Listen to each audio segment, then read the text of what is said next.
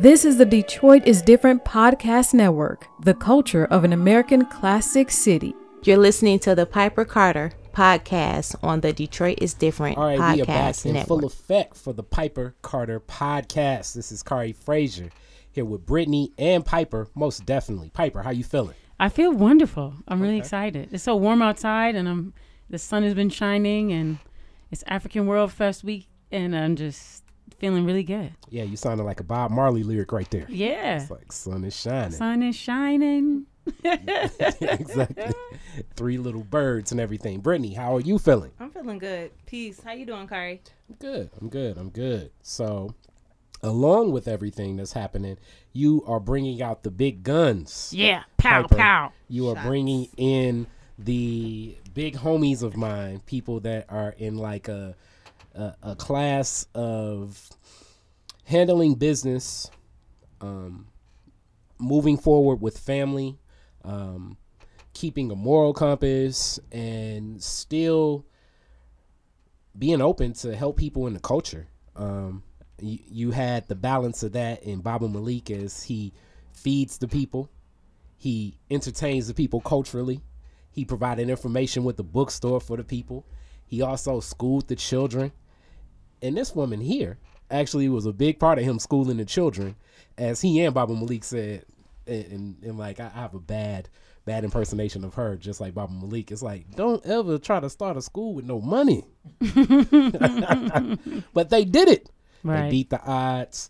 And really, in this world of a lot of jargon and people talk about placekeeping, uh, creating your own models of social capital, creating uh, and building bridges to other opportunities.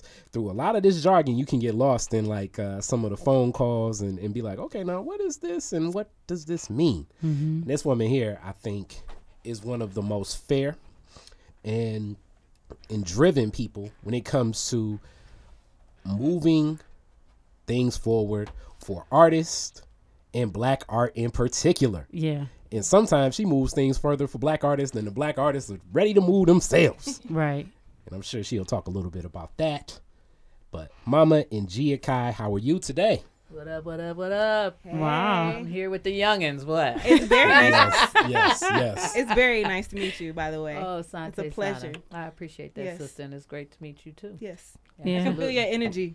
hmm So powerful, right? I'm here. I'm here with you. I'm here with you, and you know I get energy from you. I certainly look to return some Mm. to you and uh, draw some down. Let's let's Mm-hmm. bring some in here because there's some big big homies Right. that are willing to support us if we ask them. Right. and and as you talk about that, um, it was a couple different celebrations I saw, and you're one with the Dogon thinking of finding Earth's space in the world as part of the bigger universe. So, with that being said, this new moon that people are talking about, break that down because I know you're that's something you're into.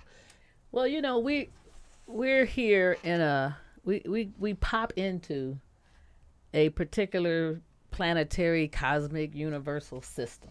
Mm-hmm. And looking out, we're actually looking in. And so this cycle that is defined by the moon and the stars and the planets and they're moving in a cyclical manner reflects our cyclical movement. Mm-hmm. And so, one of the things that has come through the generations over seasons and seasons of time is that the moon helps to mark cycles pretty much on a monthly basis uh, that let us know what time it is. And you know the the thing they tell you is like when you get ready to plant a seed and it's December in Detroit, you're probably not on time. Right. So we look for the correct times to plant our seeds, to reap, you know, to harvest our goods. We look to do these things in time so that we can nurture and multiply uh, our harvest. And so, yes, there was a new moon. That means the moon was uh, hidden. It was black, so to speak. Huh. and it's now emerging Okay. and everything comes from the darkness. You know, there's the not, and then there's the is. Mm-hmm. And so this gives us now the indication of the cycle we're on right now. We had a new moon with a lunar eclipse in the sign of what's known as Leo. And so it's time to shine. It's time to figure out what it is you want to do and plant your seed and get your actions going because there's a force that's moving with you because it's like being in the water and going with the flow as opposed to resisting the flow. You get in the flow and then it propels you further. Okay. Here we are. So, around this time, as you touch and interact and engage with so many people uh, through this enlightenment of knowing and recognizing energy uh, in that flow, how important has it helped you to know that this is around you and recognizing that right seed, that right energy, that right spirit being in your, I guess, in your orbit? You know, it's a lifetime of learning and growing. So I don't have pretend to have it all together and I'm growing and learning every day. But one of the things I have learned and grown to know is that these cycles and this cosmic reflection that we see is reflective of us, our organs, and all of our trillions of cells, and all of that, all of that. And as creators, as divine spark, uh, divine sparks of the almighty unified creator, so to speak, we look at these signs, but we're not governed by them. Hmm. We're the controllers. Okay. And so we look at those signs and then we figure out what to do. So, for instance, an example was taught to me a long time ago that if you take a cup of water and you turn it over, there's a law called gravity, and it's going to cause the water to drop from the cup. Right. But you could take that same cup and you could put a cap on that cup. And when you turn it over, the water will remain in the cup. Right. And so it's like mastering the laws. It's mm. learning how to work with them and to cause what you need and or want to manifest. Mm-hmm. And once you present yourself in that flow and you're not resisting it, you're moving with it, but it doesn't mean you have to do anything. It means you're capable now of doing everything. Right. It's kind of deep and yet it's real simple, but we are so crazy. We fight against every simple thing that every simple thing is out here. We we we resist. Mom Njia, you're so awesome. You're the best. You know I love you, Pipe, and I I appreciate being in the space here because you know things are uh, always gonna cycle, Yeah. and so as I move forward and you know know that I'll be cycling out of this particular uh, iration Mm-hmm. into some unimaginable something Mm-hmm. or nothing, uh, then I'm grateful to know that who who is here and the energies that are here that have prepared themselves to take grasp of the reins and ride this horse on through. So I'm always thrilled. That's one one of the reasons I present myself in the midst of people who have less years than I do Mm-hmm. because we need each other. Yeah. We need to energize and inform and support each other. Mm-hmm. And uh, I'm grateful to be here with you and thank you for the kindness of your loving reflection. It Yeah. feels great and I appreciate it. Thank you. Wow, Mom Njia. and thank you, Piper. As this is, like I say, this is like guilty pleasure. You bringing bringing the big guns in my life, as she is the now standing, always first. Detroit is different annual interview. Okay. she carries the carries the Capricorn sign with me as well. Okay. So okay. January she kicks off. Detroit is different all the time from now on. It's just standing. 'Cause And Mom and G is Gia, that dope. You know, well, before we finish with you, Mom and Gia, ju- we just want to bring um, Dumini into the room. What's up, Dumini? What up, though? How you doing? Is your mic on there? I can't tell. Can't tell. We're Wait, gonna wait, get you. Wait, Dumini. Yes, sir. Let's see. Let's, Let's get you in see. effect. What, uh, can you sing um, "Adore"? I'm just kidding. That's gonna be extra. Brittany, I'm, I'm, I'm Brittany. Nice to meet you. Hi. And I heard you were the original 444. You you came up with that concept before Jay. Is that Well, true? I certainly found it. It found me. Uh, wow, that would have been about let's see, '94. All right, that's what I heard. Okay. That's what I heard through the It's been chasing me. It's been chasing me ever since. And, No. Okay. So how's that? How's how you sounding, Dumini? Sound uh, pretty good? I don't know how's it sound to you. I can't. I mean, I can hear me talking, but I can't hear it through the.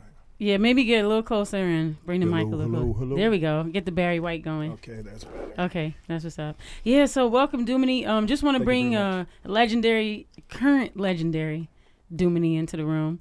Uh, musician. You also write, and uh, you are a stellar performer. Oh shucks. You've played with lots of different people, and um, we wanted to, to to to bring you here so that we could, you know, let people know about your musical genius. And we figured, you know, you're a legend. Mama Njia is a legend, and uh, two legends talking about arts and culture in Detroit. You know, can't go wrong with that. Is that cool? This is beautiful. Thank you very much. You're all I'm- kind. You'll Yeah. help me help me earn my air today. Okay, so we were we were debating. So me and Brittany, we so Brittany's our producer. Yay! Shouts out to Brittany. Thank you for that. Yeah. And um, so as as we're moving, so the podcast is pretty new. This one is going to be um, episode number seventeen, and um, we wanted to talk about a whole lot of current events. I'm about to throw a curveball, though, because uh, we had talked about all these different current events, but it seems that um, So we have like two interviews to do as well. So we wanted to make sure that we let people know like about all the wonderful things that you guys are and are doing. And uh, but we wanted to uh, get into this conversation about about culture. And then um, I wanted to talk about a couple of current events, and then Brittany wanted to talk about a couple of current events, and then some other stuff started happening. But I feel like we should just kind of uh, more talk about something that's an even current current event, which is that right now um, our beloved Aretha Franklin is um, is here with us, still here with us. So we wanted to send her some love and some energy and to her family and things like that. So if it's cool, I wanted to just ask you guys about your favorite Aretha song or moment. Is that cool? Okay. Uh, who wants to go first? I'm not scared of it. Okay. Um, 19, I think 68 at the Fillmore West in San You Francisco. smacking that gum, Dumini. I keep my rhythm. Okay. Help me keep my gravity. You don't want me to float away. Um, 1968 at the Fillmore West, San Francisco. Mm-hmm. Very transformative time, and I'm gonna stop beating on the table.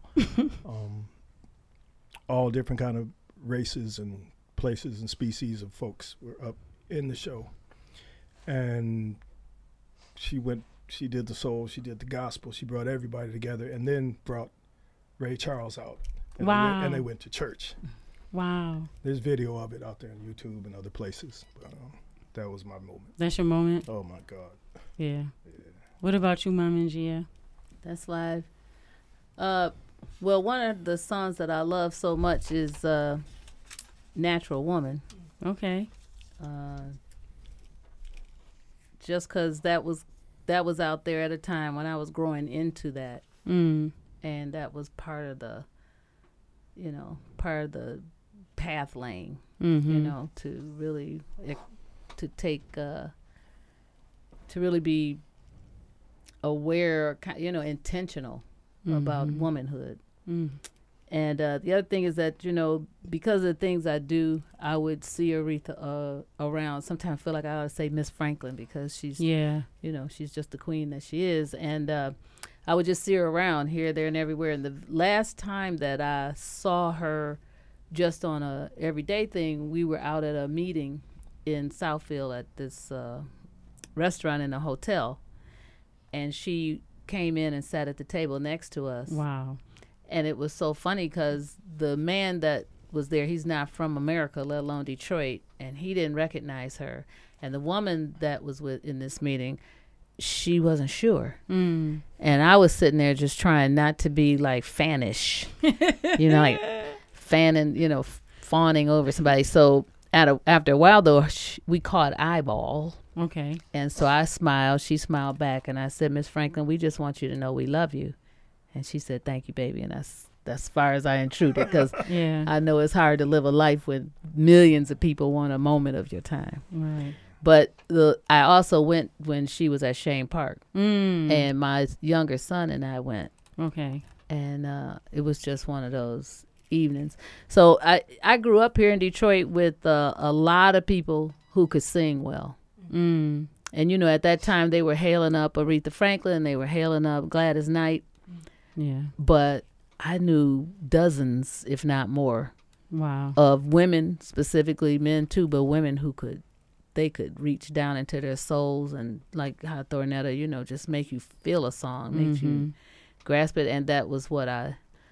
Uh, that's what Aretha Franklin was doing all over the town. So she was like a shining star, but for me, she was representing a tribe, Yeah. not an individual Mm-hmm. because there were many persons who did not reach her level in the world. But honey, they rocked a whole bunch of churches and clubs here in the city of Detroit. Right. What about you, Khary?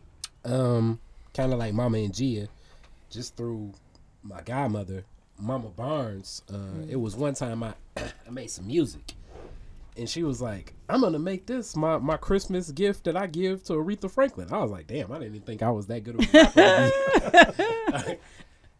and uh, the message came back from a card that she actually was listening to my music. Like it was like, man, this is like surreal.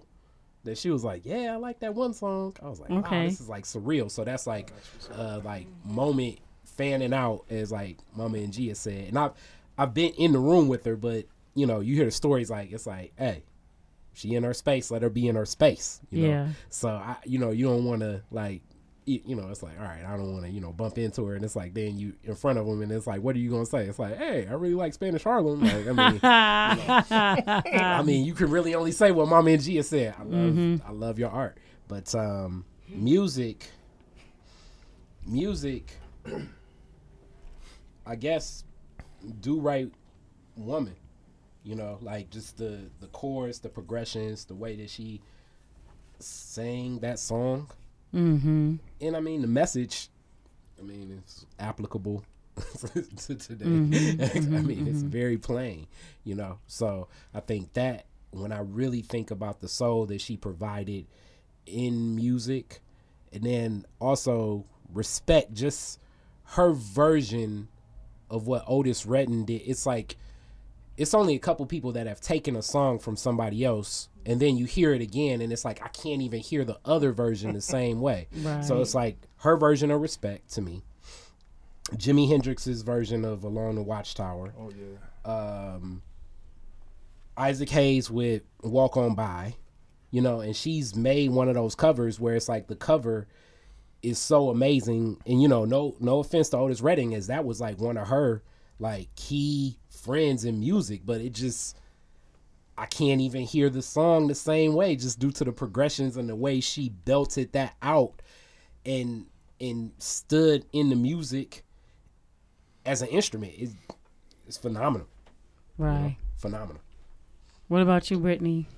I, you know, I can't speak on it like you guys, but I'll say that her existence, just for me, her existence for me means a lot because you know you talk about, you know, you, you we joke about me being a millennial, and you know, for me, a lot of people spanning over Mary J. Blige with me. You know, I I was born in '89, so a lot of people were fanning over Mary J. Blige, but to see all these generations of singers always seem to never forget that Aretha Franklin is like what you said is the queen of soul. People, you know, can be competitive in their fields, but they never, ever, ever, ever knock the things that she's done.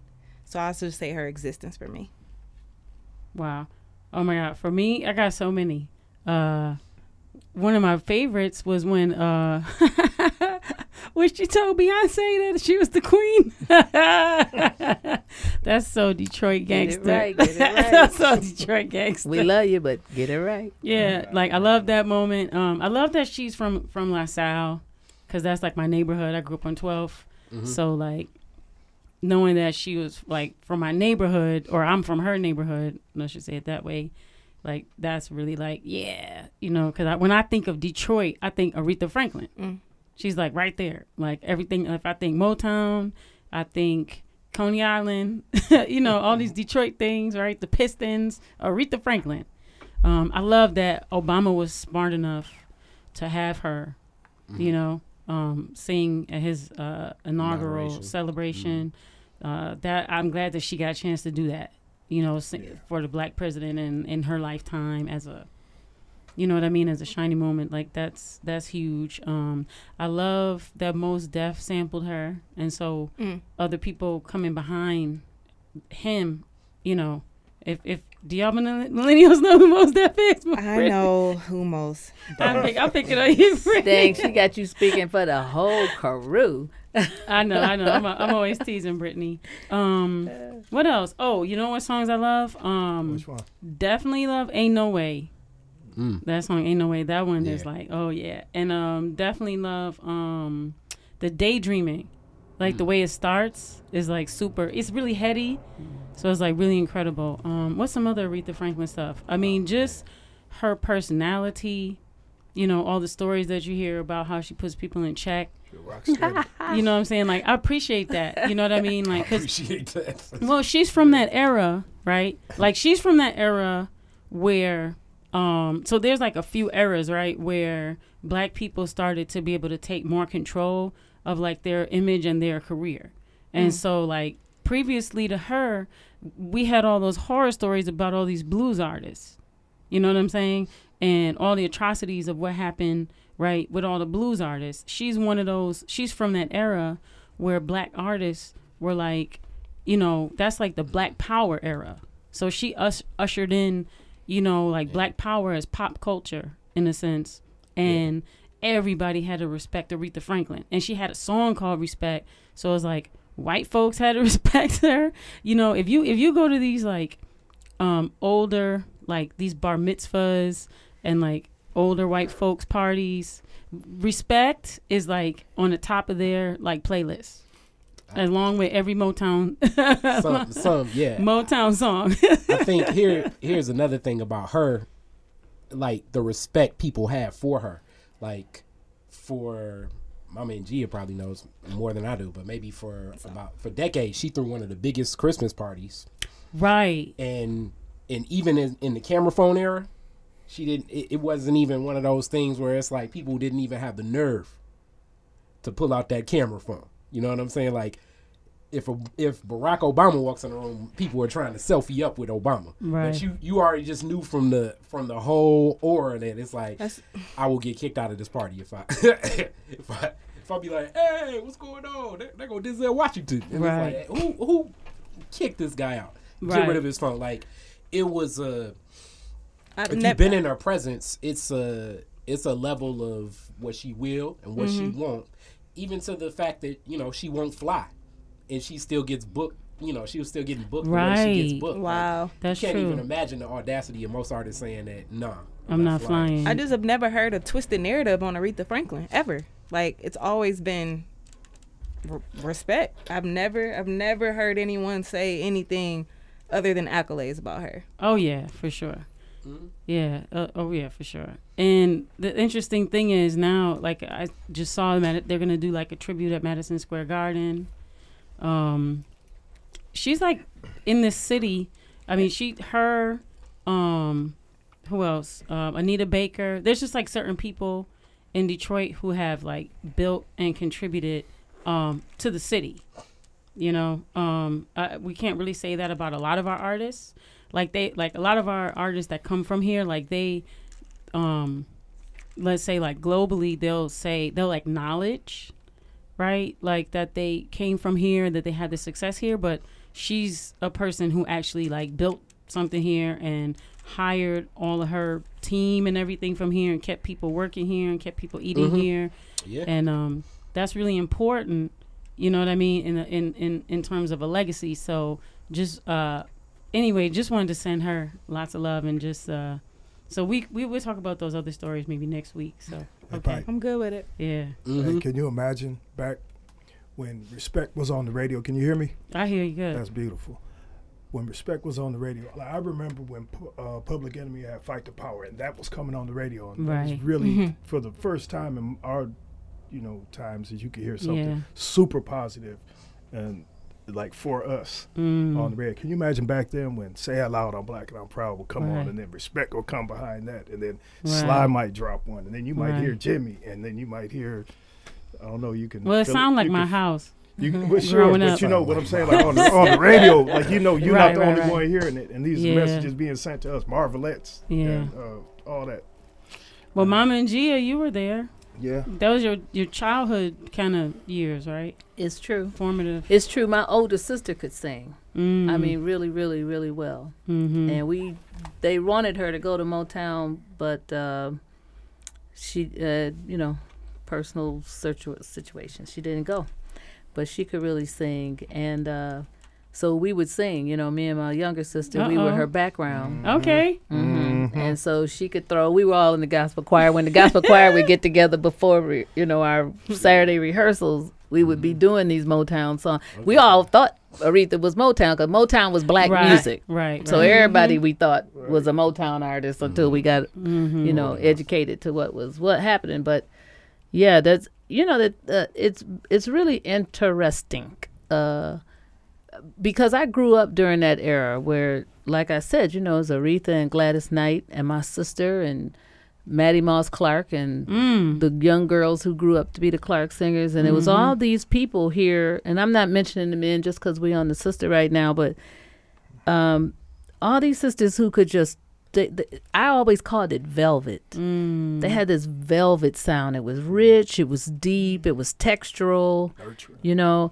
And then so many years ago, people started doing this anti-singing thing. Mm. And there were all these like I you know, no hate or anything, but. I always felt like Mary J. Blige could not sing. And then one day uh it, she said it herself. It took her 8 years Mm. before she found a note and could actually do something that I would consider singing when I was used to all that. And then what's funny, all of a sudden, people who were non-melanated people started showing up as Oh, all the blues artists, all the R&B artists. I mean, they even flipped rap around and put a non-melanated person as the king of rap. And so it's it's interesting because that's that's why I try to stay in the game Mm-hmm. because if we don't have bridges from one generation to the next, we lose a lot Right. because there is no societal interest in maintaining our um, knowledge and our history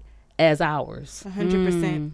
Percent. And so it's really important to be able to s- tell these stories and to have some vinyl and a record player to play them on Right. and to really take it back and give these young people a glimpse of the foundation that they're taking off on because I Mm-hmm. agree rock it you know do your thing blast off Yeah. but blast off from somewhere Yes. Right. you know for what it's worth, we while while the non-melanated cat might have jumped on rap, we did get Tiger Woods who took over golf. So yeah we keep and the then balance a little and, bit. and then they took him out right, right. Poe Tiger fighting his way I'm like how do you go from being the onlyest thing Chasing booty. and that right. well It's taking I down don't- many a man. I don't think it was just his wife man. who uh who broke his back Right. Right. Right. So I think there was some something in there that made sure he wasn't the first billionaire and that he didn't beat Arnold. Pa- uh, was it Arnold, Arnold Paul? Jack Palmer. Nicklaus. Palmer. Or not Jack Nicklaus. Jack, whichever one was the bear, Yeah. the, not to break his record because it happened right before he was going to be the billionaire and right before he was going to take that record out of the history book. Right.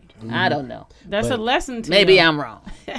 Well, I mean, th- that lesson has been taught to man since. Over and it'll over it'll, and it'll over. continue to be taught to man. We call it cyclic. Yeah. Yes, Well, speaking of cyclic, um, in a positive way, Mom and Gia, can you talk about um, Camp Detroit?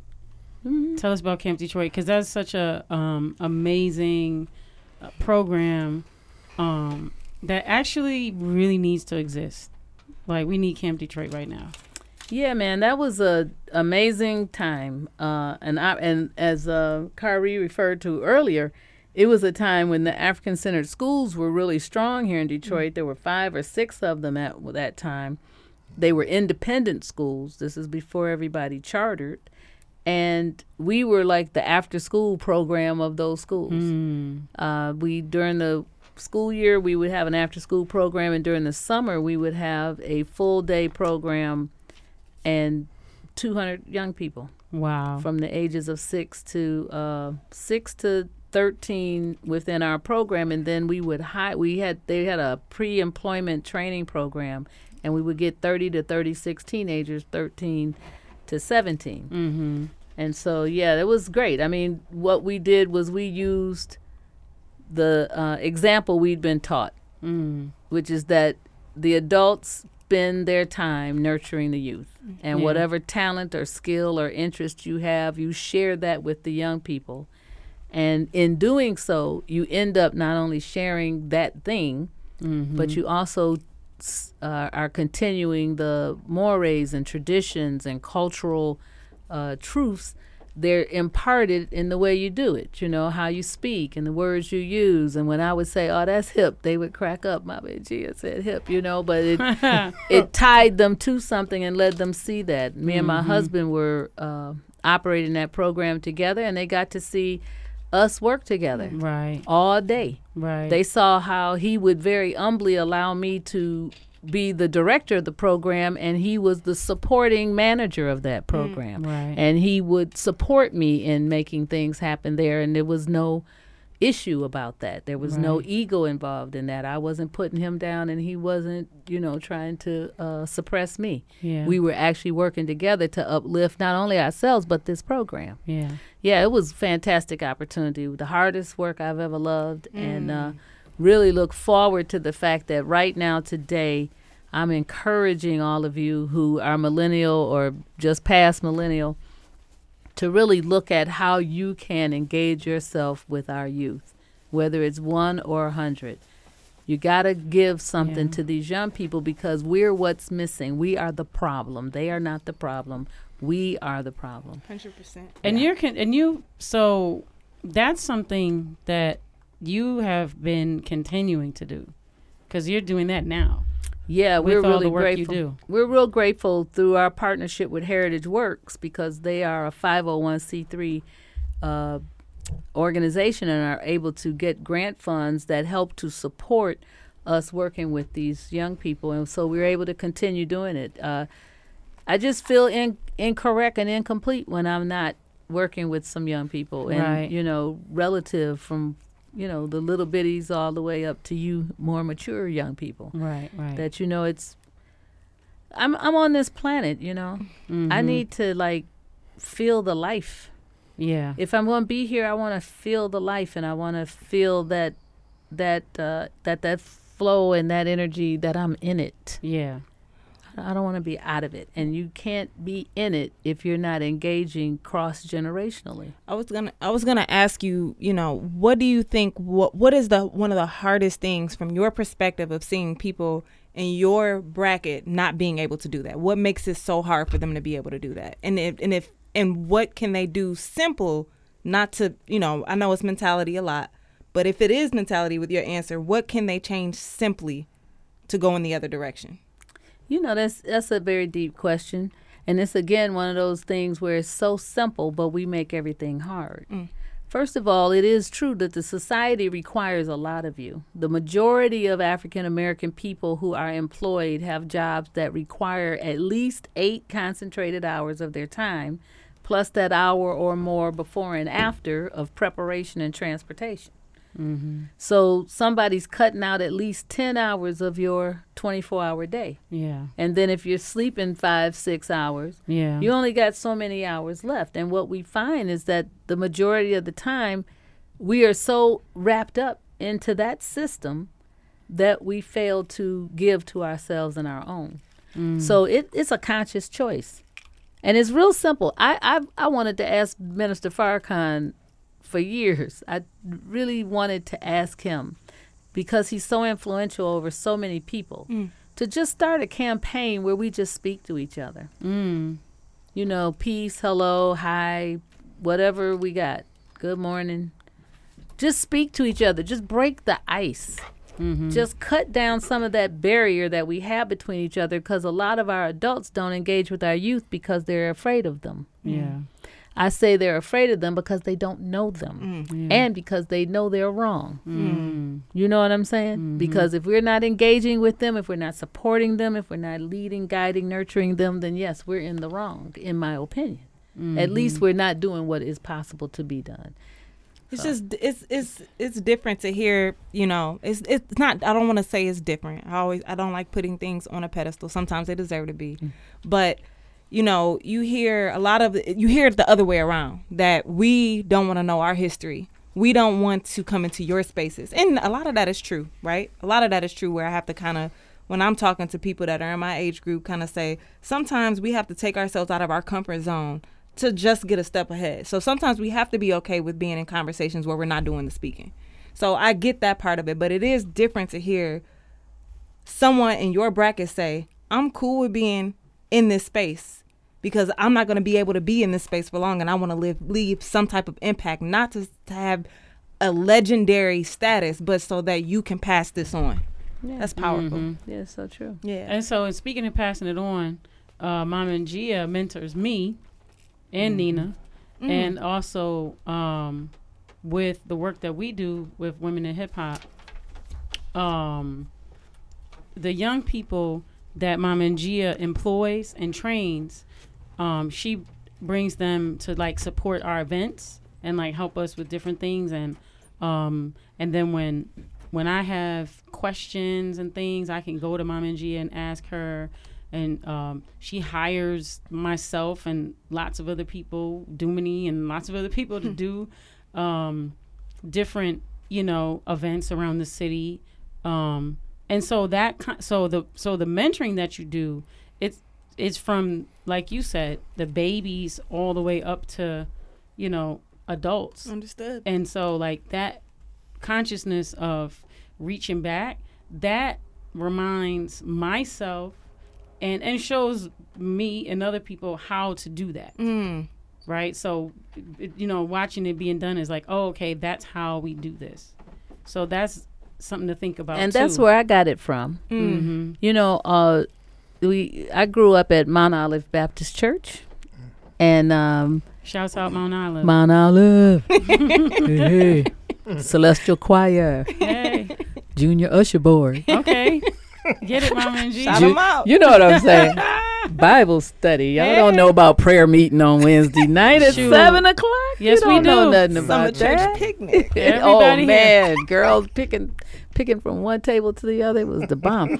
so yeah, so the fact is that one time the folks at Skillman, the president of Skillman at that time, asked me what was the research model I was using for Camp Detroit. oh, This was- wow. And I didn't know. I told her "Uh, research model. She said, "Yeah. What have you based your thing?" And I said, "Well, I'm using the Big Mama method." right And she said, "The Big Mama method." I said, "Yeah." I said, "That's what Big Mama used to do." right She would tap. She was responsible for keeping us while the parents were at work or while they were engaged in something, and so she we had to do what she did.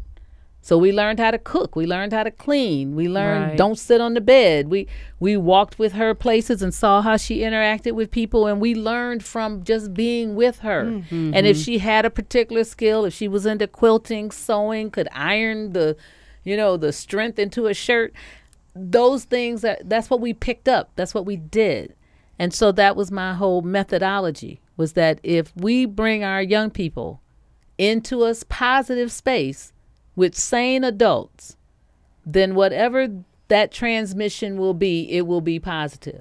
Whether they're an artist with a particular skill or whether they're a loving neighborhood person who just wants to serve them some refreshments. right right All of that is a learning. And so, you know, I'm grateful. I was raised by people mostly from the South. I thought everybody in Detroit's parents were from the South. what uh what state? yeah, my mom's from Tennessee and my Okay. dad's from Louisiana. Okay. okay hmm And I and all everybody in our church, you know, it's 200 families in the church at that time, and they were all from the South except a couple who actually grew up in Detroit. I was in shock that a older person could have actually lived in Detroit. So, any anywho, Rudy, long story short, they had Southern values. yeah And my husband's from Trinidad, and we marvel at the fact that what his that that tradition that he was brought up in is so similar to the tradition I was brought up in. mm. So it's that it is that homegrown, you know, people of the earth, children Yeah. of the sun vibration. Respect of elders, respect of each other. You know, all, respect the ha- have respect for something greater than yourself, whatever you determine to call it. You know, really, all of that was. I I thought it was the norm. I was shocked to find out that people were doing other things. I, I thought that was just what black people did. That's It fine. seemed like it. Like what I found, and I'm gonna backtrack a little bit, is in Detroit. Even though there's a need to do more, we do more than most other places in the country as far as acknowledging one another on the street, in cars or whatever. You know, there's always somebody mean mugging, but mm-hmm. I look right in their face, mean mugging, like, "What's up?" You will recognize me. you will see the light in Yeah. me right mm. for this second, mm-hmm. whether you mm-hmm. ignore it or not later. That's you. But and I say we went to Million Man March, and a lot of folks, I think we had about a quarter million that came from Michigan and mm. a Wow, bunch wow, from wow. Detroit out to the first march. And that's something we brought back. We could look at one another and know mm. we had been in something that was mm. bigger, bigger than anything we could have imagined at the time. I'm telling you, when we turned the corner on the on the Washington Monument and started to approach down, the, it was like something biblical as far as just the sound of that many people just speaking and the roar and the power that was there. I carry that inside me every time I wake up. I'm mm-hmm. thankful for life and air, and now I got to be worthy of the air and share that presence. I also got a chance to meet the minister, so if I see him Yeah, again, I'm gonna put that on. him. thank you, thank you. Thank you. Inshallah, I see him again. I will definitely put that on him. Like you gotta get us to acknowledge one another. well speaking of acknowledging mm. Yeah. i want to acknowledge that you're a dad with a cool son. I didn't do it. yes, yes, yeah. I'm just playing. I did it. I do yeah. it again. And speaking of like mentoring, so Dumini's son, little Dumini, who's actually not so little. No, he's Anymore. He's bigger than medium Dumini. No, he Yeah. used to be medium. He sent that out like Yeah. in triplicate yeah, for the family. I am no longer known as little Dumini. I am now medium Dumini. Okay, Until medium further I love notice. it. Okay. That's so funny. so medium Dumini. but he's like, he on up. But go ahead. Yeah, Right. no. So he was in our, uh, well, he was mentored in, in our youth program. Oh, well. Yeah, so um, Sakari used to DJ, uh, teach him how to DJ. There's some great video from that stuff. It's like, Yeah. He's just incredible. And so now he's in the fashion show for African World Fest, which we're going to talk about in a minute. Yeah. right. And so, uh, but Dumini, I wanted you to um, tell us about, um, because, you know, in Detroit, we have all these different, uh, really, like Mama Njia said, powerful, we have just a powerful music legacy. And so you are a musician Yes. that comes or that was raised in that whole, I'm going to call it a vortex. And I wanted you to speak on maybe like that culture and like that community and and you know what what it's like to be or what it what that experience is you know of being a musician in that. Because you are drawing from funk you're drawing from rock you're you're with the techno guys you're in the hip hop scene and at the same time you know you're um you're, you're pretty much a, a, a unique musician here in the city you Thank know you. you're not you know there's certain people they have like a sound there's like kind of like a sound and you have your like your own sound you know so Thank i just you. wanted you to kind of speak to like being brought up in that in that detroit music tradition So I can't tell you what that means, cause how much that means to me to see that I'm finding my own voice. Because I'm kind of in here, right trying to stay humble and not get too gassed up with what people say about it. So I try Right, not to listen too much, but I have to listen a little bit so Yeah. I don't be totally whacked. that balance, huh? right, just a little bit.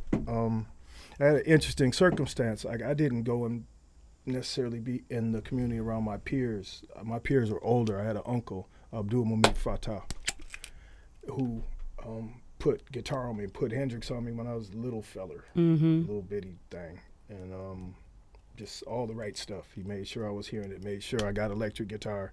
I broke my first acoustic. I jumped off the bed and smashed it. I didn't. Oh, want, I didn't no. want that big old kumbaya. I wanted that one.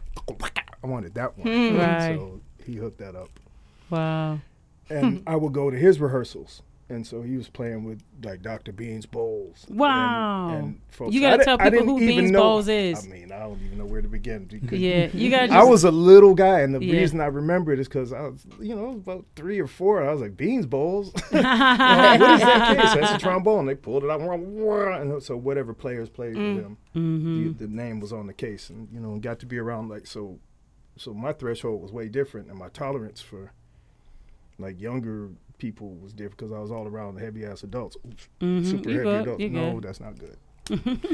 um, but um, ultimately, yeah, started getting around um, a guy named a guy named Brent Bacher. He's a drummer. I think he's more of a photographer and a bicycle rider these days. But mm-hmm. I finally came out from like practicing and playing all the time to myself, and he was like, "Man, you're sweet. You should come in the band." And then that was with uh, Roberto Warren and a thing called Signs of Life mm. and oh, that's where I started meeting this whole community of players, and there were all these folks on different levels, Mm. like super bad, like technical players that could read, knew all the notes and how they matched together and fit, and uh, Mhm. technical mathematical notes and shit. But um, it was something about my playing they liked Mm-hmm. because I didn't know all any of that, and I was just kind of cutting through, Mm. like find a hole and fit in. You know, I thought I wasn't doing it right, yeah and everybody was bugging. I started figuring it out though. yeah Because out of all that stuff they knew, then they would end up trying to take my licks. That's So- hilarious. Wait a minute, I don't know, but these little three notes, why you want my little stuff? yeah, and I Love found this that other narrative. cat. This other cat named Mikhail Caldwell, and I give it up to him too. He was a master musician and martial artist and probably a bunch of other stuff. mm. But he showed me a lot with that. He gave me a chord, an arpeggio, and a just regular scale. And with that, I've been making it up all the rest of the time. Mm. Um, another one, Gabe Gonzalez. a Yeah. drummer. Yep, master drummer, funk drummer, Mhm. funkadelic drummer, Gabe Gonzalez. He's the one who took me to George Clinton. Okay. Walked me right up to his door. I thought we were going to pick up somebody been out all night and just go into the hotel to pick up somebody and try to sneak them in before they got in trouble.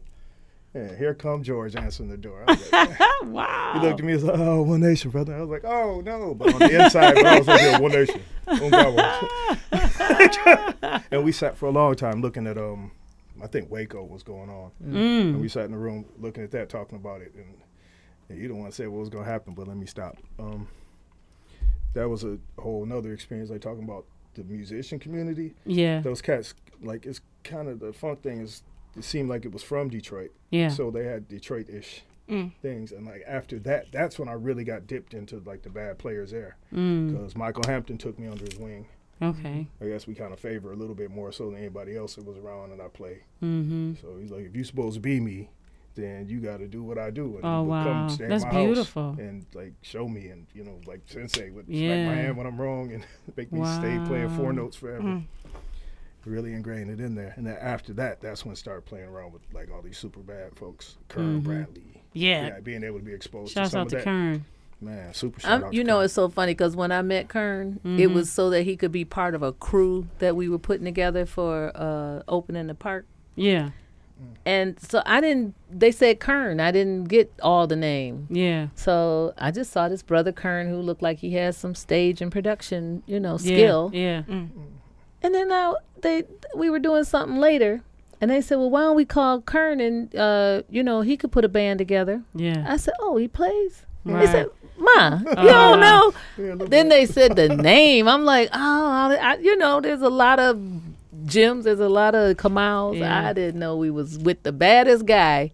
Shout Humbling himself Yeah. on our little stage, helping us set up some drums. You I know, mean, Kern, seriously. he uh he works with us at Chene Park Mm. doing stage stuff with Sundiata. Mm-hmm. And you know, he's musical director well was for um Lady Gaga, Mary J. Blige. I'm just like, all these saying. big Stuff with Bad Boy, all these people. And he so that program that I'm always talking about, Festival of the Arts, where all of the, the youth of Detroit worked and was getting money to learn how to be professional artists, he was there from the beginning. Mm. So he was in the older class, like from the you know very beginning, and so uh, like I say, James Carter's from that program, Lisa McCall's from that program. So many great young people came from that program that Coleman Young put money into to teach young people how to be Mm-hmm. be in the arts. What was the name of it? The Festival of the Arts, The Festival of the Arts. and it was Beautiful. Kim Weston of Motown and leading it in the in the front and she reached out to her Motown people. So the Funk Brothers taught the music part. Mickey Braden was our vocal teacher. I mean, uh, you know, That's all I'm saying. Yeah, so- where was I? you That's know, all I'm Ernie saying. Rogers was, Oh, you know, teaching music. So I mean, so I'm saying that to you know, oh, um, Clifford Fears was our dance, you know, head of our dance department. So I'm saying that to say. Uh, who Kern Brantley is, but it, but to bring it back to full circle, how Mom Njia was talking about, you know, with the um, Camp Detroit, nurturing the young people and the beauty, right? Like, see how bad, you know, or I'm saying bad in the musical sense as amazing Right arm. it is to, you know, nurture a person. Just like how you're saying that you were humbled and you humbled yourself to be able to be nurtured. Mm. You know, that's important total, too Total. because that's it's very difficult to be nurtured because a, a lot of our adults, you know, nowadays we get scolded for nurturing mm. young people, but I guess the generation that we come from, like that nurturing, it was forced upon you. Yes. Hmm. Because that, hu- that that humility will be put upon you. yeah, I'm with it. so anyway, I'm sorry. Just wanted to give people that history that's listening because this is stuff that we know that I want to make sure that that they understand what the, what you're actually saying and who you're talking about. you know, you just you know, that's it. Once you know a few people see or saw me in position doing things like just playing, like who is this cat? Oh, dang, how he sound like that? He got that Hendrix thing on him a little bit. Mm-hmm. And okay, well I've been fighting that for. That's why I said thank you because for a long time it was just all Hendrix coming up. It was just that was what I was shooting for, and just started finding my own voice. Yeah. So, and you know, still it's always that. That's the foundation. Mm. you know. yeah. That's the he he um, blast the whole. He remind me like uh, Duke Ellington or something like that. Some a Mm. lot of folks came out in that time that just blew the walls out. Like once they rang the bell, it couldn't be unrung. Bruce Mm-hmm. Lee Mhm. took you know, the secret arts and just brought it out to such a degree that you, know, you can't really. That's funny. I was just about to say from listening to you, that's exactly what you do for the guitar. It's like this is what this thing is capable of doing. I hear it. That's what you do to it. You have your own voice, but Yeah.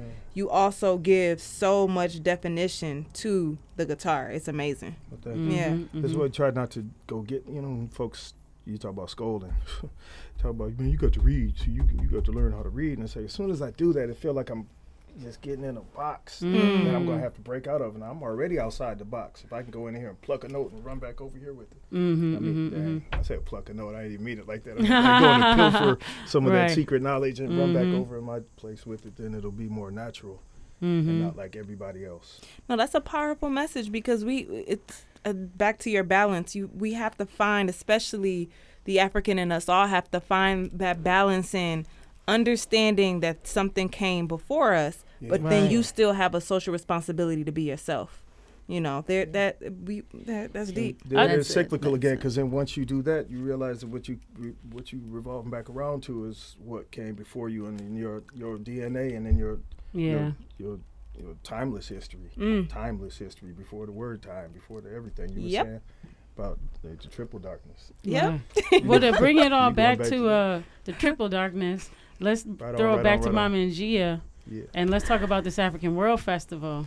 Woohoo! Wow. Yeah. It's a it is upon us. Right. This is uh just uh Friday, Saturday, Sunday, August 17, 18, 19, 11 a.m. to 11 p.m. each day on the grounds of the Charles H. Wright Museum of African American History right here in the city of Detroit in what is now known as Midtown. We are presenting the 36th annual Wow. African World Festival. Wow. It's still free. You come on the grounds uh, freely. Uh, we have about 135 international vendors, folks Wow. from all around the world bringing their wares and products uh, to share. Uh, we have 13 uh, restaurants and snack food vendors. We have. Uh, you, I think uh, many folks here in the city have heard of the couple from Burundi who came to Detroit as refugees and are about to open a restaurant. They are going to do a pop up at the festival. We have West African foods from the Cola restaurant. We have two Caribbean vendors. We have two African American soul food vendors, and we have a natural foods vendor. Uh, so we really tr- want to, as much as possible, promote the African world, the world of African traditions and Mm-hmm. culture and entertainment and edutainment. There's something from for everybody from the Watoto village, Watoto meaning children, Mm-hmm. all the way through to the elder village. Okay. And of course, our main stage is rocking every day, uh, Friday, Saturday, and Sunday. And f- uh, Saturday night, our headliner is Regina Belle. Okay. On Sun on Saturday, we have a return of the Clark sisters, our Grammy Award-winning Detroit's own homegrown gospel stars, Mm-hmm. uh, and that will be followed by Detroit Rocks the Runway, which Piper just so humbly and so masterfully uh, directs, uh, puts together this awesome, awesome show of emerging and established designers, music, dance. It, it's so hot, you just have to be there for that. And we're going to feature Detroit's own Molly Wop uh, within that show. And then on Sunday, uh, we have Heritage Works presenting a body of work that they've been working on with guest choreographers for the year, and this is called uh, Black. It's part of a series called Black Body, Mm-hmm. and then uh, we will have our honoring our ancestors and elders. That's going to happen at six thirty. We're asking everybody to wear wear white, and we are going to hail up uh, both our ancestors, those who have passed between the last festival and this. And then also, we will have on stage, uh, I believe it'll be three to four elders from the Detroit community to share their stories. And we honor them as a reflection of the whole community of elders. Mm-hmm. And then we'll close out the evening with Muntu, which is a stellar and longtime African dance theater company from the city of Chicago. Wow. So we we got it's everywhere, everything, and uh, the story is that tomorrow you'll have the schedule on the website. Hey, you know. So, Mama Njia, you're the um, you've been. How long have you been doing this festival? Have you you been involved since the beginning? No, I, I was not. I was away when the festival started, and I came home, and and heard that something was going on in downtown Detroit. Mm. I had gone to school with Mama uh, Shashu Amin Ra Okay. of the Amin Ra family, Shouts out. and I um happened to come. I knew how to come around that back way, so I came around the back of the Ford Auditorium, and there, sitting on the steps, nursing her baby, who is now Chinny Lo, who's a grown dad Wow. Uh, was my girl from high school, and it turned out I had just missed the Amin Ra dancers, Mm. and then that's when I became aware of the festival. And um, What year But- was that roughly? oh, probably let's see, uh, what year are we in now? So this was probably seventy eight or somewhere like Okay, that, somewhere okay. right around there, 76, 78, something like that. Wow. And then um, now, uh, having volunteered with the festival, I was the beverage manager for some years at the festival, and now this is my tenth festival that I'm directing, Okay. and uh, very humbled and uh, privileged to remain as director of this festival, which frustrates the hoozy out of me every year. It's a lot of moving parts. Oh my God! And you know how our community is so undercapitalized, Yeah. and resources are not always present to really allow us to Yeah. do things at the grand level that we envision them.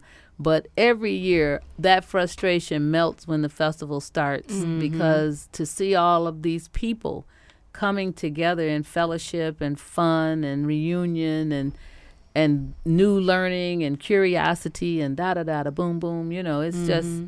it's just the absolute best so um uh this is uh our invitation to everybody to attend the festival Right. to support the vendors right. but also please come and volunteer we need volunteers to make this festival go it's a three to four hour commitment one day of the event you get a free t-shirt and you get T-shirt. Hey. hey you get some refreshments and you get to go away knowing that you have supported this important activity in our community so we ask that you go to the website or call the museum ask for the festival office and we will sign you up gladly. And we mm. really really need you. So don't ask me later mm-hmm. how you can help me. You can help this festival right now by mm. becoming a volunteer. So tell us about some of the you you've named you know like the kind of and in general like the the day to day schedule. Tell us some of the um some of the highlights, some things that you're really excited about.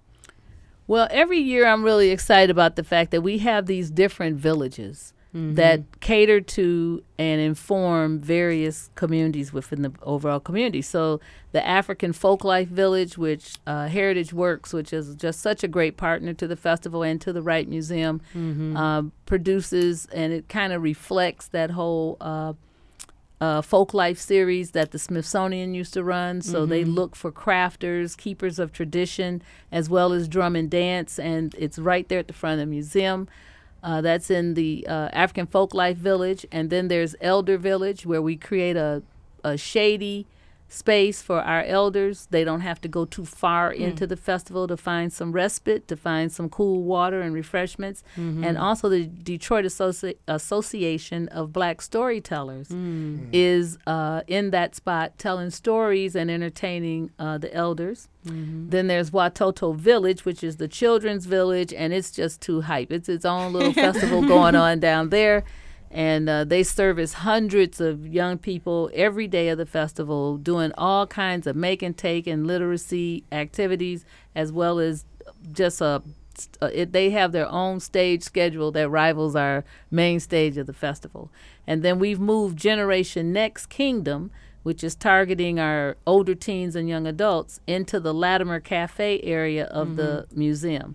And so in that area we have hip hop r&b neo soul uh, spoken word, we have dance, we have exercise, we have sports, we have just a full day of lectures and presentations that are aimed again uh, at our older teens and young adults, and is curated by a millennial. Uh, so we uh, ha- we try to give somewhat what of a free hand as long as it fits the uh, uh, museum standards and as long as there's an integration so it doesn't become the African American part of the festival. We Yeah. want to bring the, The international, world. yes, Yeah. it got to be the world of talent that is there. Uh, Sister Tarian Morrow, a community member, active Mm-hmm. person in our community, great African dancer and, and a teacher at the uh, independent schools. Uh, she creates uh, last year on her own and coming back this year with the lactation station Wonderful. and she has a, a screened tent. So mm-hmm. there's plenty of ventilation, but she has this big tent and she sets it up so beautifully so that mothers who are breastfeeding mm-hmm. have a comfortable private space where they can come and breastfeed their mm-hmm. babies. And she has done that all on her own. She didn't go find a grant. She didn't come to the festival and say, "Hey, you guys pay for this too." She created this and vo- and gets her own volunteers. Just really beautiful. Uh, the lactation station. And let's see, then we have Health is Wealth Village, where uh, a committee of folks pulled themselves together uh, two years ago and established Health is Wealth Village. And so there are nurses who come from the East Coast, from, of course, all around metropolitan Det- Detroit, nurses, doctors, and other health, uh, medical health professionals. They give testing, they give counseling, they give referrals, they give free samples. Hmm. They look to really assist our community as best they can. And then we have some holistic physicians who are in mm-hmm. place this year who are also sharing their products and services with the community. And then the sister Kimberly Elise, you all remember her from Set It Off Yeah. and from Diary of a Mad actress. Black Yes. Woman and yeah, well, this sister is coming this year, and she has she's a vegan. Hey. She is an activist with PETA, and she uh, has a whole presentation around African uh, women learning to love and nurture themselves. and so she calls her uh, her business Natural Living, and Okay. she's going to have a uh, a booth within the uh, festival marketplace where Thelma used to be. right. Uh, this, yeah. So Kimberly Elise will be there this year, and she's going to participate in the rock, run the Rockway, and also do a panel discussion. So she's coming in also. Um, uh, let's see, and then and then inside the museum we have the African World Film Festival. Wonderful. A brother who grew up here in the city, Kwame Wells, Yeah. uh, has pulled that together with his partners, and this is their third year. And they bring shorts and features from around the world of African descended folks who are working in the area of film. So they have two days of screening, Saturday and Sunday, in the theater in the museum. Uh, the Great Lakes African American Quilters Network has a display of their award winning quilts. and guess what they did? This is why I'm telling you, like, this is what brings my whole energy into this. Those quilters went, pooled their money and bought 10 sewing machines. Because in the last several years of their participation, so many people have said they want to try their hand at it. So they're going to have 10 machines in the classroom inside the museum and Wonderful. every day from 12 to 4 you can get free lessons. They're bringing the fabric everything so that you can learn how to quilt. I love it. and so there's just there's lectures uh, michael Imhotep is providing lectures. The sister elise uh, king is uh, doing a, a reading of uh, from a uh, is staging a staged reading of a play. I mean uh, asa bay is going to be there on sunday uh, with the um, what's it solar sunday presentation it's it's just all over the place. Everything, everybody. The Omawali Cultural Society, the Nanu Japo, and Heritage Works dance, African dance drum and um, uh, African drum and dance troops are all participating. I mean, really, it's a lot going on. It's eh? beautiful. And that's and we can't get everybody in that want to be in. That's fantastic. Right. fantastic. It's amazing. Brittany, have you ever been? You've been to the African World Festival? Well, what's funny is is that like as a kid, I remember it being at um, Hart Plaza, Yes, right. and I remember going down. There was a section of, I remember going down and the, I, just just put it out there, the fried fish. I just remember going down. Of course, that was just my favorite, but I remember that was that was my my memory is uh, originally being at at uh, Hart Plaza, and every year, you know, I didn't live downtown or nowhere near it. But you and I did go, you know, oh, this is this is not the festival. And then asking my mom, Mom, when is the festival gonna be for us? When is the festival gonna be for us? And then um Those not epic last year. I wasn't able to make it last year. I was in a place, but the year before that was my first year um, experiencing it at the museum, and you could feel the thoughtfulness. But you explaining it that way makes me so excited for this year. Oh, so Sante, you know the Sante. thoughtful, the thoughtfulness uh, that what I got out of it the year before last was the uh, ag- agriculture piece and the ability to talk to people about if you have a, a piece of land let's talk about what you can do with it let's talk Yeah. about you being more conscious and and uh i may be pronouncing it wrong mama layla said it a couple weeks ago finding a way to be more um what did she say there's the i'm i'm, I'm losing my words uh Well, just- and more attention uh, uh Intentional. intentional mm-hmm. and uh, so that's what I got of it from my last experience. But I will Sante be there Samika. The Black Farmers will be back this year, oh. and I forgot also to mention Kuumba Village, where we have artists from our community who come not only to display and sell their art, but to demonstrate their art techniques. so much And thoughtfulness. so yeah, man, you know it's really a blessing. I, you know, it's it's always deep to me when I look at these things and the things that I love to do have a place in the community and and provide a service in the community. So I I get to do what I love and be of service and like I just find that the most fulfilling yin and yang situation ever. You know. you have to understand, uh, Piper. Piper, I'm. What do we always say? Well, I've known you for what 10 ep- 16 episodes. 16 episodes, and, and what she's saying that you've instilled in her, I see. Oh, you know what I mean? And so that's that that that for me is is I, I look at people for how now that I'm 28, I'm looking at people for only a couple different reasons. How do you add to the collective? And what can I do for you? What do for you when I enter your space? And what can you do for me when you I allow you to enter mine? And so, when I tell you that two or three years ago, after doing some reading, my message to my friends that wanted to move away and that are even away is that you are from a city that is 85% black, African American, however you identify yourself. And so for you to put that much thoughtfulness into something like this for this many years, I'm telling you, it's beyond a seed. It's beyond a plant. It's beyond Wow. it's I'm telling you. Wow, that just went up my spine. You know, this this is what's so deep about this life thing. Like, you know, what is life? Life is a dream. I think mm-hmm. somebody made that record. You know, it's it's it's the most amazingest thing that you wake up into every day. You just wake up into this. Like I I, I literally rec- somebody told me I popped out of my mom. I just woke up into this. Hmm.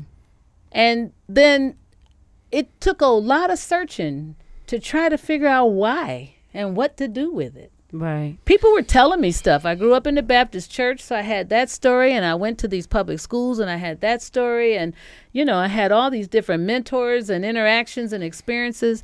And at a certain point, one day, I was coming home from just the busy. I have busy days. They they just get busy. It's insanity. You know what I mean? And it might be 16, 18 straight hours of just busy. Mm-hmm. And then I come home and I'm tired, and I'm the type that when I get tired like that, I just want to be alone. I want to talk. but I've been gone from my family the whole day, so when I show up, they want some. And sure enough, the little grandchildren, three, four years old, ran up and grabbed my leg. And at that moment, it really just got clear to me. Yeah. Like, what mm-hmm. is this about? It's about the exchange. Yeah. Right. Why am I here? I'm here to exchange, and exchange means you give and you take. Yeah. And in the exchange, you release some. Mm. Mm-hmm. Narcissus. It's deep. Mm. And it's so beautiful. And so to me, this is what I love about what I get to do. And I'm very grateful that, you know, I, I that's what I say about finding your thing. There's something that you do. There's something it, it, you read about native communities where people would be identified for what part they were going to play within the community. and there was someone who could sing really well, so they would be the ones who brought the song, and then there would be some who could cook really well, and they would be, and some could war very well. You know, whatever was the thing Right. People would come into their place and they would be part of a community. We have been disenfranchised from community on the real Mm. because it has been orchestrated that we become the consumers and the laborers for others. Mm-hmm. Where in community, you do it for self. Mm-hmm. Anyway. Well, that's deep Uh, because that- Mama Oh, you and s- Gia, you know what's interesting too? Um, the African World Festival has been. Let me see. I'm 46. I think it's been around my lifetime. Uh, and so it's interesting. Brittany talked about being a kid and going to African World Festival. That's my fond memories of being a kid going to African World Festival. So to now, uh, for the last, I don't even know how long ever since we've been at the museum since was that 2012? It, it was the 30th one that was the first one at the museum, and this is 36. I did not know Right. that. So So that's seven. so that's seven that that you've brought me in to do the fashion show, and I'm just looking at it like that's a whole that's my whole lifetime Mm. being able to be a part of this amazing festival. I mean, it how what's the numbers that come every year? Well, we think we've hit 200,000. Wow, every year. Yeah, Yeah. yeah. Yeah, I mean it's and it's 200,000 people that when all come together are just it's just a beautiful glorious energy. People just getting food, you could hear the music, you could smell the wonderful smells of the oils. Kids just playing, all the colors, and you just it's just this vibration that is just incredible. Last Heaven must be like this. Right. Must be like this, right? And you walk through, and the way the museum is set up is perfect for the festival because um, it has like the pathways, Mm-hmm. and so you can just literally like walk those pathways and do those pathways, and you know experience the expe- whole thing. experience the whole thing. You've got all if the you can ever make your way all the way around because you're going to get Man. stopped every two steps by Every somebody you step. ain't seen in 10 years. Well, I'll give our non-Detroiters that are listening a little bit more perspective. Like I said last year, I couldn't I couldn't make it because I wasn't spirit. I was spiritually in a place, but I was riding down the street, and I heard you guys. I had to be probably.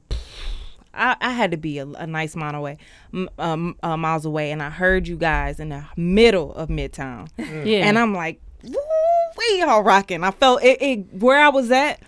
It gave me juice because to just know to hear y'all, just to give it more imagery. We are in the heart of gentrification in Midtown, yeah, and two hundred thousand black peoples together in a space rocking it out, From all making over the sure world. making sure that they hear us and making sure that they hear our beat, And we're not there And for see the nobody but ourselves. but ourselves. we Yeah. just there for ourselves. yeah. and, and and and simple as that. but the imagery of that is you walking down the street and you got all these different businesses, all this different new Detroit energy, mm. and then you hear that World Festival. I'm Yeah. telling you, it's you nothing see like it. families with baby carriages. you know, whole families dressed in complete Yep. African garb. Yeah. Men walking with sticks and the baby Mm. with the dashiki on, and you know, head And then all this bad performance. All of these Amazing. bad Main stage is creative so people amazing. that Dumini is here to represent tonight. I Right on, mean, right on. you the well is so deep in Detroit. Yeah, and it spills into all communities. Mm. It, the deal is that because we have the unique history that we do, yeah, these type of events are extra special for our community because we ha- without this that's what i'm saying it's that transference Mm-hmm. we have to keep passing it along.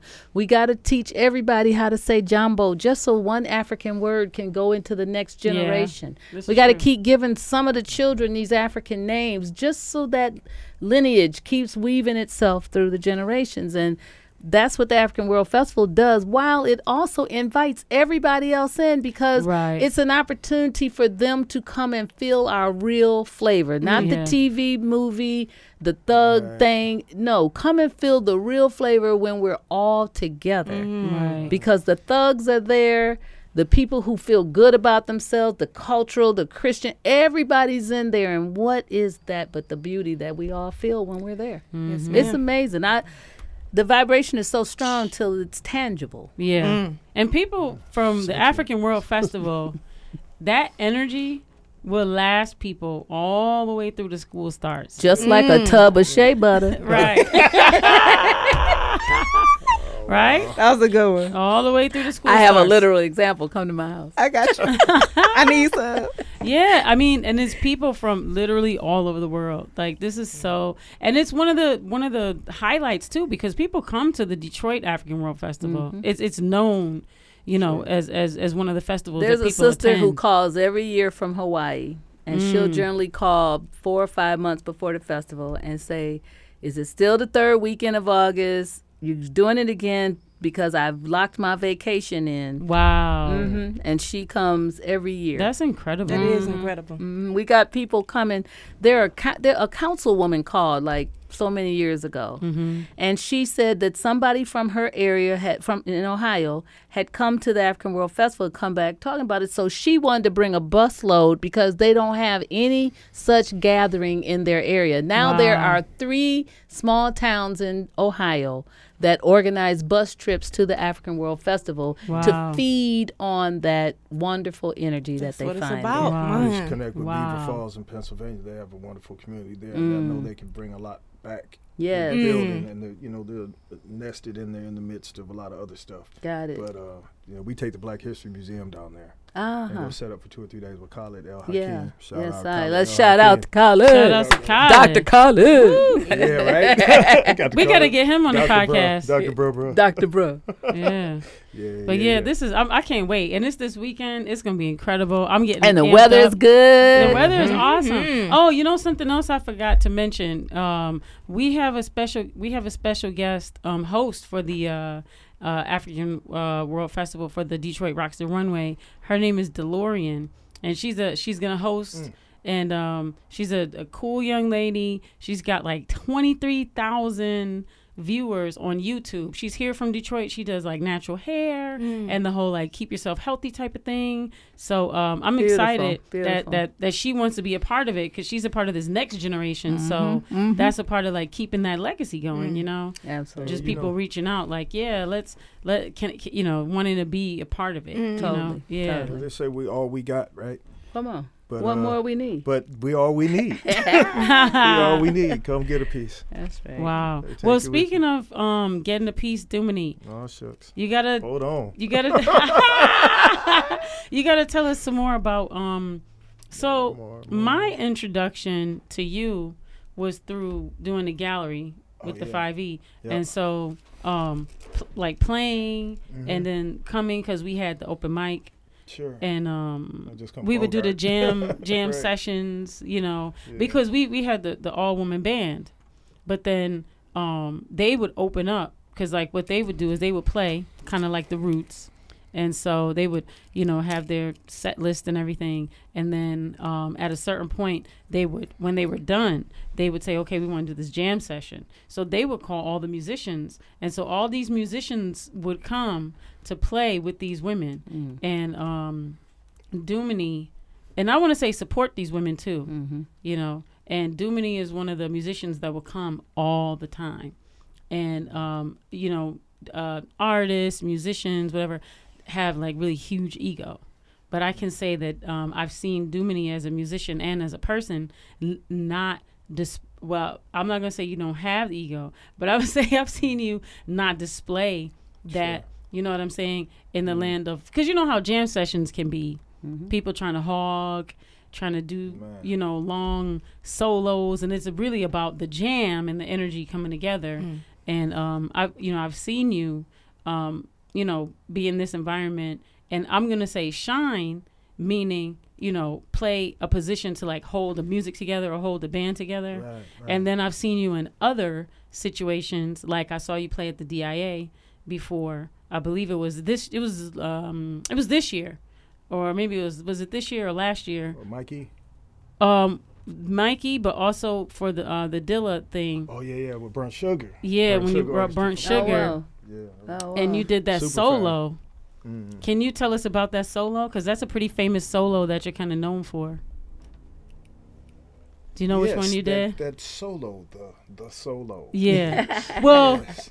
the, the, the, the piece you did in that, do, do you know which piece you did? Or were you like in a zone somewhere and you flew off and you was just, Yeah, I you know You went it's- it's, else. where we where whatever the last guy said when it's my turn to burn, then I try to continue the conversation and bring it in, and then push like we all get together and then try to amplify Yeah. and push it out. I do the anthems a lot. yeah. I do uh, you know people like the way I do that. It seems reverent. It's the craziest thing because I hmm, how let me say this right. let me really say this properly. I have my personal beliefs about this country and how it's run and what the anthem stands for and all like that. And folks didn't want me to play Star Spangled Banner because everybody was taking these and doing this, doing other thing, and all that's good and fine. But I said, I live here too, and if I want to make that mine, the whole universe is mine. The whole Mm. multiverse is mine. If I to each his reach. If I Mm. can't cop it, ain't mine to have. But I got that. I Mhm. got this series and know, so I could play it and use it to be inclusive. I Mm. could bring folks in rather than something to repel. It's ours. We built Mm. this country. So Mhm. give me that song. Y'all done took enough of mine. They took enough of everybody's songs. I could take that one. I respect the perspective. So with that, and then also lift every voice and sing. Try to do it in a way that would be reminiscent of like maybe how Hendrix changed Mhm. it. You know, Some of the same frequencies maybe, but Mhm. then do it in, in our own way to reflect the, Yeah. reflect the air and the mood of what's going on. And the craziest thing, I'm gonna tell you, I was in something called they said Lima is in Peru, so Lima is in Ohio, and it was all these old veterans and old dudes in wheelchairs, you know, just who had their little their little uh, Pacemaker. no, no, no, not pacemaker. The little army Oh. awards, the Medals. little little trinkets from Yeah. killing on the chest the trinkets from the killing. killing trinkets. Mm. Uh, and they were sitting there, and then it was time for me. You know, I said, "I'm gonna do it." They're like, "Don't do it." I said, "No, I'm doing it. We ain't gonna get out of here." I said, "Well, then we all ain't getting out of here. Then Right. We about to do this." And it brought them in. They felt the reverence in it, Mm-hmm. and that's when I knew I could do this all the time. So there's that. And then, you know, whatever the room, whatever the party calls for. You know, they say music. And music, music, music. And everybody want to jump out front and lead. Like first of all, every leader got to know how to follow Mm. you got to know how to follow because then how you gonna have somebody follow you if you don't know how to follow you Mhm. can't tell it Mm-hmm. you can play at it but y'all all run off the cliff trying to get away Right. is that and then music man's united sound and concert Mm. so everybody can't be running off in five different directions we got to you know play your position Unify. Yeah. it's like a team Mm-hmm. it's like this team in here i can't be running the show but when it's my turn i can talk and you run it and we all get along and we could expand that out into every single person we meet try to leave them a little bit better than how we found them Mm-hmm. without forcing anything or getting preachy like i'm doing right now but, No, you're not.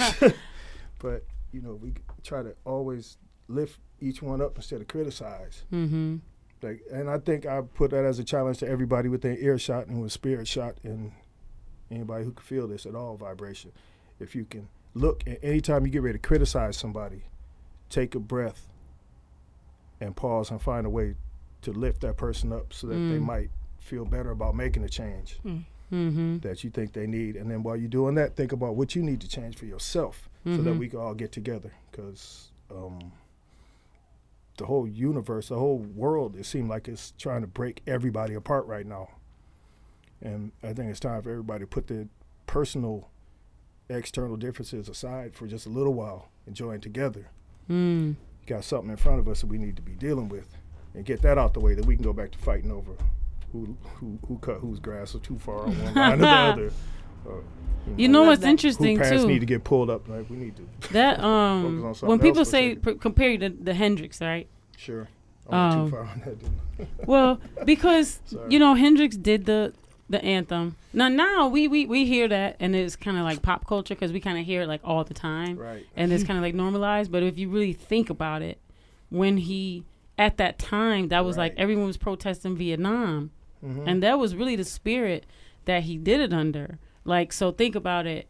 Um, pretty much that was post murder of like all of our political uh frontline people. yeah, and August so- '69. Yeah, a bunch of folks. Yeah. And so when he did that, it was pretty much in that spirit of reclamation. It was in that spirit of, yeah, we created rock. Let me remind you. Like that's for me, Hendrix is like the let me remind you that we created rock. And he was unapologetically rock. I mean, he was funky, but also unapologetically He was like funky in spite of the rock. Like And the funky, funky was in spite like of the rock, right. That happened just. You know, Yeah. he's doing this other thing, and the funk kind of snuck out. Right. out. right. Like when you do like that, and you ain't know. and and that's what that's what one Oh, thing that I thought was really um poignant Interesting. you know what I'm saying about um about you because Uh-oh. that because for me um you know cuz I'm from that generation we're from the same generation so Okay. the whole like not being into the Star Spangled Banner is like that's our culture. we're not we our generation was not into that. Sure. Put That's your hand over your heart, do this flag. yeah, yeah, yeah, yeah. No, no, we that was not Mm. we didn't do all that. So, uh, so when I saw you do the anthem Mm-hmm. in real life, the very first time I saw you do it, I literally had to like stop myself and just really think about it. Like all these emotions and thoughts were going through my brain because I was trying to figure out like, why is he playing this song? that was the first thing that came on my mind. Mm-hmm. Then the next thing was like, okay, he's playing it in the spirit of the Jimi Hendrix playing it. And then you put the spin on it when you put the lift every voice and sing into it. Mm-hmm. I was like, this is this is great because music is a language, It is. you know. And I don't think because you don't sing and no one sings when you do it, and I I don't really think a lot of people. I mean, you'd have to really know it to know because the way that you play it is um you play your you, you play it in a in your own rendition of it and you like you said you break the notes and things like that so boy. you have to really know the song you know what i mean to like know that that's what's being played you have to you know sit there and really listen but i think it's interesting because i remember the very first time i heard you play it i was feeling emotionally confused like about the the, the the Star Spangled Banner, and I remember putting my hand over my heart when you started doing it, lift every voice and sing. And we were in the middle of the club, though. Yeah. You know what I mean? It's like in the middle of the club, and every and like I'm I, I'm telling other I'm like I'm kind of going crazy about it, and then other people are like, and I'm telling them, you know this song, and they're like, nah. Right. And then I'm telling them, nah, that's lift every voice and sing, and they're like, no, it's not. I'm like, listen, and they really had to sit and like listen. They was like, it sure is. And then that was when it was kind of like, oh, okay. But I just find that um, I really appreciate that about you. You know what I mean? You bringing that Wow. Thank you. that piece to the nightclub. All praise You know what I'm saying? Like, That's what that was Jimi Hendrix too though when I was uh, young and Jimi Hendrix was coming through. Mm-hmm. The fact that he was playing rock, we hadn't owned that. It had been mm. taken and we knew it as white music. Mm-hmm. And when Jimi Hendrix came out playing white music, then it was like, what? What's up with this brother? Mm-hmm. And so now he's accepted as a black musician and part of the great pantheon of black music. Mm-hmm. But at the time, there was a lot of pushback against mm-hmm. this brother as if he had joined the other side. I remember I had a show one time. We used to throw uh, celebration parties, you know. So this was a Bob Marley celebration party, and Ras Kente uh, came in to perform, and they were playing Bob Marley music, and then he broke off into a Jimi Hendrix style Yeah, sure. solo, and Ross people just were froze up like, "What is he doing?" Yeah. So It's hard to. Sometimes folks don't want to hear all that. not ready for it speech, you know, because we were holler, they don't moving we were moving so anti it was difficult to accept an establishment thing or a white what had been defined as a white thing and not feel like we were you know, incorrect Him coming from, you know, a situation of super. You know, he was in Harlem struggling and just playing the hell out the guitar, and he got a mm-hmm. chance to go. He go where he could go get it. Mm-hmm. And of course, you know, here's a young man, 24 years old, surrounded with all these trappings. What is this? What do you call it? Acid. What is that? Mm-hmm. And then you know, minds getting blown and experiences you spreading out, and you don't know. Playing, everybody's on you, and you come back over here, and you the king dingling with the with the super bad guitar, and everybody's there. And when he started coming to the consciousness, come become aware that not only was he playing what he felt and how it was being marketed, no, and how it wasn't even being pushed towards his people. Frankie Crocker wanted to play it but didn't know how to. Frankie Crocker, old uh, uh, DJ, world renowned or American. World Well, renowned. yeah, world renowned DJ, like broke lots of records and Mhm. good for that. You know what I mean by broke records, made them appear and and fed them to the masses. Um, yeah, he wanted to play that stuff, but when Jimi started becoming aware of it, he started asking like, "Were any Puerto Ricans at all?" Oh, there's a great show. Were any Puerto Ricans? Any black people? How about women? How many black women? How many this and that? And it, he started to hear the music change. He brought the congas in at Woodstock Mm. and started bringing more traditional things, eh, uh, traditional African feel to it. The rhythms started getting extra, extra funkity, Mm. and just soon as you start really pulling away from all that and going for himself, that's when they, you know, pushed the button on him. But we still got him, you know, like something Belita Woods told me before um, she transitioned. Belita Woods, uh, uh, with a brainstorm, Mm-hmm. and of course, And The Mighty Mighty with the Parliament Funkadelic. Yeah. and my neighbor, and I love you forever until I see you again. But I saw her and she looked at me and said, Jumani, you know, don't feel sad. Um, energy never dies. I'll be with you forever. Mm. I, and it hit me, and I wanted to cry, but then the tears kind of rolled back up in my eyes. And like, dang, I'm looking at you, but I'm not gonna look at you like you're not here. I'm gonna celebrate you while you're here, or mm. whatever. And that was that. And then, you know, so many of our folks somehow, mm-hmm. as soon as we get conscious, end up finding a way to transform energy, mm-hmm. transform, shed their skin somehow, and just be mm. out there. You know, the Prince, that was a tough one, and some other folks. But that same thing applied, and like I gave it to Belita Woods. She helped me make it through a lot of hard times when people pass, and it's like, no, try to savor that aroma, that touch, that Mm. that that energy fingerprint that somebody leave on you, that love feeling when you look at them and you your your, your cells just remember each other and all like that. And we have to try to really make a point to, to focus on that, make sure we keep that with us because that's how we keep those people alive, and that way they'll never go away. So Jimi is as here as if he were right here, because I'm here, Wow. I got. Cause Uh, you're here. because I'm here. I know you guys. Are, okay. So, oh my God, we gonna let's end it there. That's beautiful. No, really, because I mean, we talked about the African World Festival, and that's what it's really about. Um, we talked about some of the music. We want to hear your music. We want you. We're gonna set you up. Yeah, we gonna we gonna set you up to play this music because people need to hear what Dumini, what I'm talking about. And Mama Njia. So this is what we'll do. You want me to play too? Oh no. Yeah, I do. I want you to do the. Uh, I can play around. play around. So I think I think what we'll do is um here we'll let everybody know how to get in touch with the festival and um, where to go and things like that. We'll do our last words and then we're gonna hear Dumini play some music. So uh let's start with um let's start with you, Brittany. You got any last words for the people? Uh, not many. I just thank you both for your presence. Uh, thank you for giving us this amount of time, especially you with everything you got coming up. I'm excited for you. I'm excited for the community. And uh, Piper, like I tell you, thank you for bridging the gap. And Khary, thank you for allowing her to have the platform to bridge the gap. And I'm good. Yeah. Okay, beautiful. Um what about you, Khary? You got any last words you wanna leave us with? Uh, nah, you know, it's just the grind, same old, same old. I'm like editing videos for the Eastside Community Network and, you know, figuring out if I'm gonna do a Detroit is different post. You know how it is. Yeah, old, you know, being a mogul.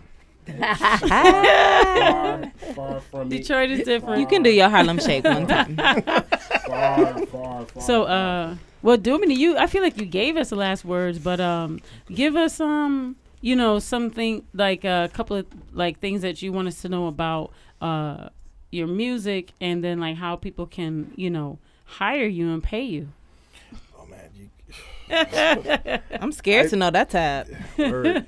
um, it, you'd be surprised. You You- You'd be surprised. You Like, silly. It really depends on the circumstance and the situation. But if you know, uh, yeah, let me just leave it right All there. right. Before I mm, mess my stuff up. There's, uh, I want to say this though before we go on. We got a project coming up, Yeah. and I got the okay. I can finally speak on it because it's all Hey. going down. Hey, you know, I used to play with the Public Enemy, and I imagine you. It's like one of those things you don't ever not be in. You just walk away from it, come back, whatever. Yeah. So they're doing other things right now. But I'm working with Professor Griff on something that's going to reclaim some of our music. Mm-hmm. Um, make it okay for us to uh, have this long hair and do what we do.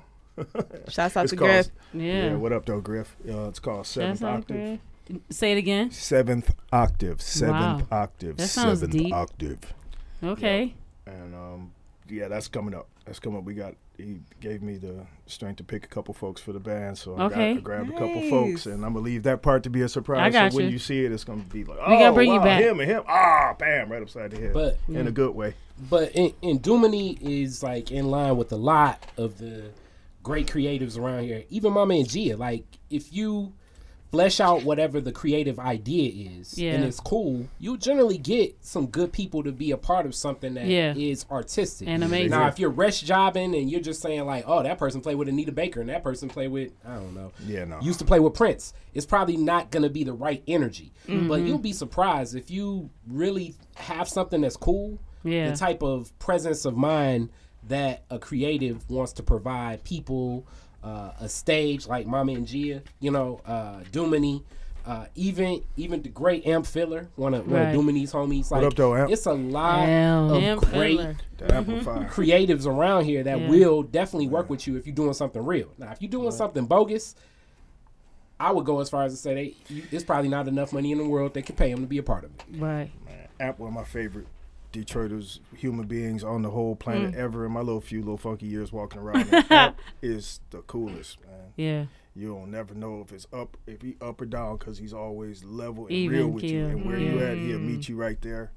And he could have just come from the top of the Kremlin or something, Mm-hmm. and you wouldn't even know it. You'd think he was just right around Mm. the corner, because he is right around the corner, because Yeah. he stay and he right Stay here with us. hood. Yeah, Coney yeah, Gardens. yeah, So man. Tell us how um you got a couple more things or got a record out called Detroit Rising, Detroit Rising, Detroit Rising, Detroit Rising. okay. Um, that's an ensemble thing featuring uh, a couple people said they didn't want to be mentioned, but uh, Kern, Kern was Kern played the bass hey. and Gabe played the drums, Hey. and that was me on the electric kazoo. That's a powerful powerhouse I was there. playing guitar. I'm playing. Somebody really think I play electric kazoo. Hilarious. Hey, that kazoo thing you do there. yeah, oh, it's really funky. Right. Yeah, it's you know it's all kind of stuff. Man, I could talk. I could keep talking. I want to say something. I want to say a shout out to somebody who inspired me as a youth to go ahead and let my hair lock up. I wanted to get it. I saw Bob Marley when I was little. I was like, "What? How did? Ooh, that just something mm-hmm. about that. I wanted that yeah. because that was the most peaceful, powerful, mm. Mm. love warrior cat I ever saw in my life. Didn't even know what it was, what to describe it, but I wanted mm. that. And Yeah. and Kenge Zola, was- Okay. and Kenge Zola was on the radio for a long time, and she mentored me. I would call up and just talk to her, and she would be cutting off songs and talking to me, trying to keep mm-hmm. me on the right, my little crazy ass on the right track. And she really had a lot to do with you know being like a conscience out there. One of those people I never wanted to mess up too bad because I didn't want her to hear about it.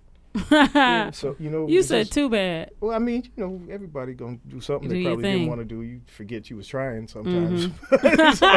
he said you forget you was trying. sometimes, you know, but then you remember. Hopefully, it don't be too late. Mm-hmm. But she kind of helped keep me in line. I would like that with you too. I didn't ever want to be. I would always have to make sure I check myself. Well, I never, never want to be out of pocket around you. Oh wow. Yeah. Still, Well, I'm, I'm hope I can. I'm sitting up straight right now. You know what I'm saying? I'm checking that posture. yes, thank you. Well, how do we check in with you so people can pay Dumini and hire Dumini and Shine put you on these shows? Shine them double D's in the sky. Dumini DePora, shine the two D's in the sky, and all the pure funky ride down on the guitar. Or you can find me at uh, Dumini DePorres at Gmail. You can find me there. I will give you my phone number, but we just met. Um, You got to spell hit me on Dumini for the people. Oh man! All right. Shit. Uh, how I spell it? Oh yeah, D U M I N I E, D E P O R R E S, like Saint Martin de Porres. Mm-hmm. Dumini de Porres at Gmail. Hit me up. I will come to you. You can get this. Okay. And then, uh, Mama Njia, any last words? And um, let us know. Just give us again. You gave it to us, but just again how we could check in with the festival. Right, definitely. Uh, Want to shout out my family and um, Indedica, give her a little holla. Shouts out Indedica. And We uh, love you. We love you, girl. And then uh, inviting everybody to the 36th annual African World Festival, Friday, Saturday, Sunday, August 17 through 19, 11 a.m. to 11 p.m. each day. It remains open and free to the public. It's held on the grounds of the Charles H. Wright Museum, right there in what's now called Midtown.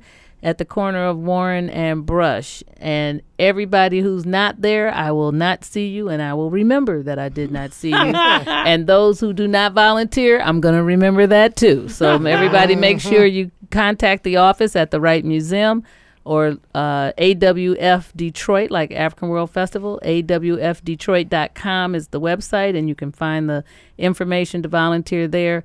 We really want to see Detroit turn out. Let's make it big and bigger.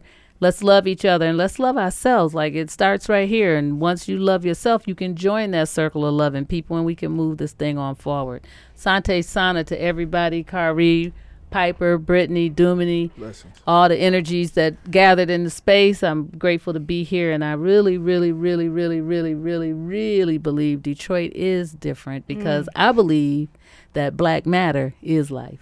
Hey. Wow, Mama Njia. So I should have gone before you. But uh oh, Piper, you know you you know you got this. well, yeah, so all I can really say is um listen to the Piper Carter podcast on Detroit is different because this is where we're bringing you awesome uh programming and amazing people like we've heard from this evening.